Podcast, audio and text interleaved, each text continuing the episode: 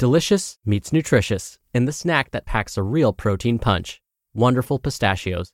Each one ounce serving of wonderful pistachios has six grams of protein, giving you over 10% of your daily value and making wonderful pistachios one of the highest protein nuts. But perhaps more than that, I love all of the flavors they have. Their sea salt and vinegar ones are my favorite when I'm craving that flavor but want to keep it healthy. But that's just the tip of the iceberg. Wonderful pistachios come in a variety of flavors, like chili roasted, honey roasted, smoky barbecue, and jalapeno lime, perfect for enjoying with family and friends or taking them with you on the go. Whether you're a pistachio purist who loves cracking open every nut, or you prefer the convenience of no shells pistachios, Wonderful Pistachios has got you covered. Grab Wonderful Pistachios and elevate your snacking game today. So fill up with a healthy snack when hunger strikes. Visit wonderfulpistachios.com to learn more. That's wonderfulpistachios.com. This is Optimal Health Daily, episode 1641 Functional Foods. What are they and why do they matter? By Renae Earle with idealnutrition.com.au. And I'm Dr. Neal, your host and narrator. Hey there, happy Monday and a happy President's Day for those of us in the US, and welcome back to another week of Optimal Health Daily. This is where I read to you from some of the best health and fitness blogs on the web, kind of like an ongoing audiobook, and always with a bit of my commentary at the end. And I'm sure you're excited to hear all about functional foods, so let's get right to today's post as we optimize your life. Functional foods.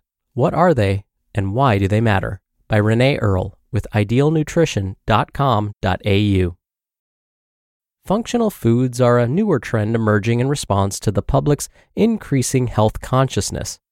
The food industry continues to create products with quote unquote added health benefits, and it seems as if there's a new product on the shelf every week. It can be difficult to keep up.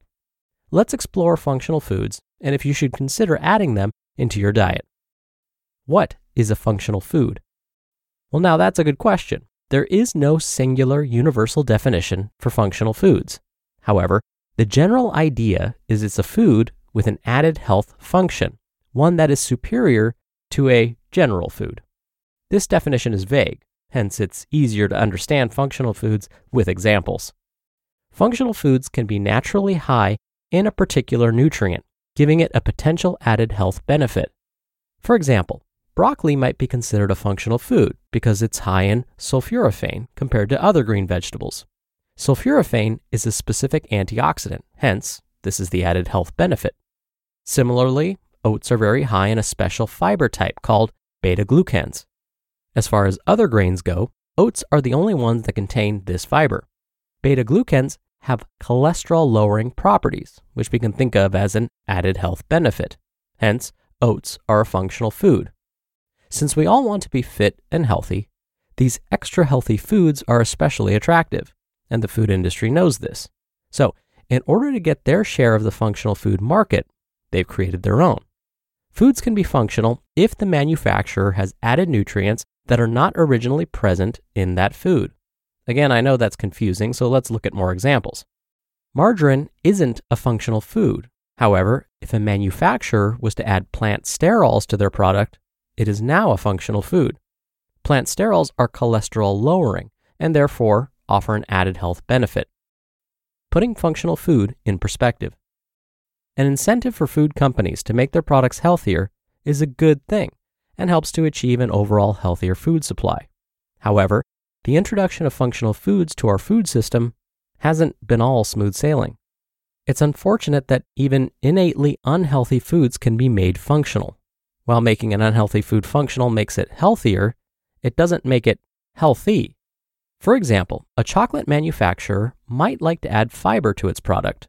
What we end up with is chocolate, lots of sugar, possibly some butter, which are unhealthy, with a bit of fiber in it making the product still unhealthy overall. Adding a few grams of any healthy nutrient doesn't all of a sudden create a healthy food. Good nutrients don't cancel out the bad. Just because your milkshake has extra protein doesn't mean milkshakes are healthy. Some may believe that by consuming functional versions of unhealthy foods, it's okay to continue to make unhealthy choices. Unfortunately, it just doesn't work like that. The cost factor. Since functional foods are generally more expensive, they may also contribute to the misbelief that eating healthy is expensive. Yes, functional ice cream may be more expensive than regular, less healthy ice cream, but you do not need to eat functional ice cream in order to be healthy. A healthy diet can be maintained on a budget without the use of functional foods. The low sugar debate. There is significant debate on the classification of low sugar and low fat products as functional foods. The controversy lies in the way we define functional foods, which is not all that clear, giving rise to the debate. If the definition of functional foods is that nutrients are added for a health benefit, the removal of nutrients for health purposes does not constitute a functional food. On the other hand, the removal of sugar and certain types of fat have added health benefits compared to the full sugar and full fat product in terms of reducing obesity and its comorbidities. Hence, some might argue such products fit this part of the definition and therefore are functional. The debate continues, and I'll leave you to decide on which side you sit. When to use functional foods. For the generally healthy individual, functional foods are an unnecessary, expensive addition to the diet. They won't harm you, except for maybe financially, and can become part of a healthy diet. However, they do not need to be included in order to achieve health. Functional foods are most useful in special populations, for whom general foods are not enough to meet nutrient requirements easily. Take, for example, an older individual that needs extra protein and energy. By adding skim milk powder to regular mashed potatoes, the individual can get more protein and energy in fewer mouthfuls. You could also argue that functional foods have had benefits at a population level. For example, unless it's labeled organic, bread is fortified with folic acid and iodized salt in Australia. Prior to this, there were increasing rates of iodine deficiency. The folic acid can also reduce the risk of neural tube defects such as spina bifida in newborn babies if consumed by the mother during the early stages of pregnancy. Functional foods do have a place within our food system and offer a lot of opportunity and benefits. However, they do need to be considered on a case by case basis before they are recommended and introduced to the diet.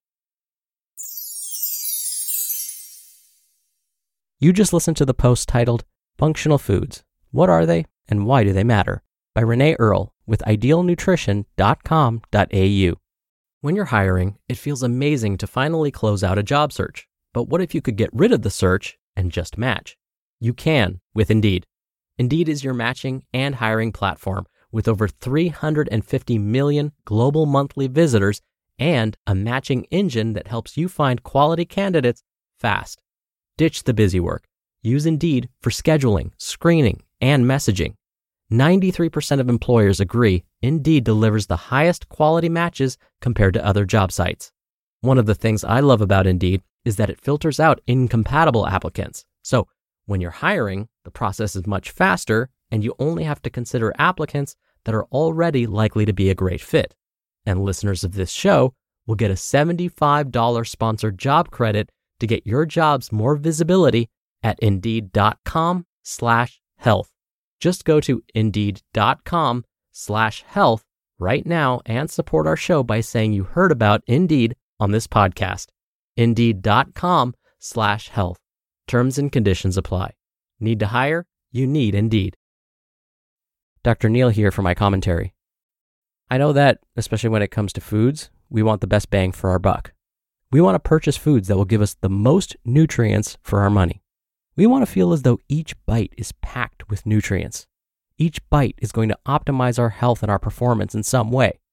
Well, when we look at the studies, it turns out that the best way to do that is to eat a variety of whole, mostly unprocessed foods. So it basically goes back to the same advice like eat five to nine combined servings of fruits and vegetables each day. If you're consuming a grain, try and make it a whole grain. And here's why this bland advice works so well. When we consume a variety of these whole unprocessed foods, they work together.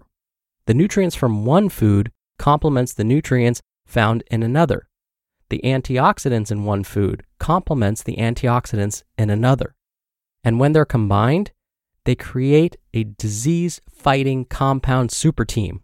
So instead of having one superfood or superhero acting alone, when you combine whole plant based foods, you get a whole team that unite and work together. All right, that'll do it for the Monday episode. I hope you have a great start to your week. I hope you're having a wonderful President's Day if you're here in the US. And I'll be back here tomorrow, as usual, where your optimal life awaits.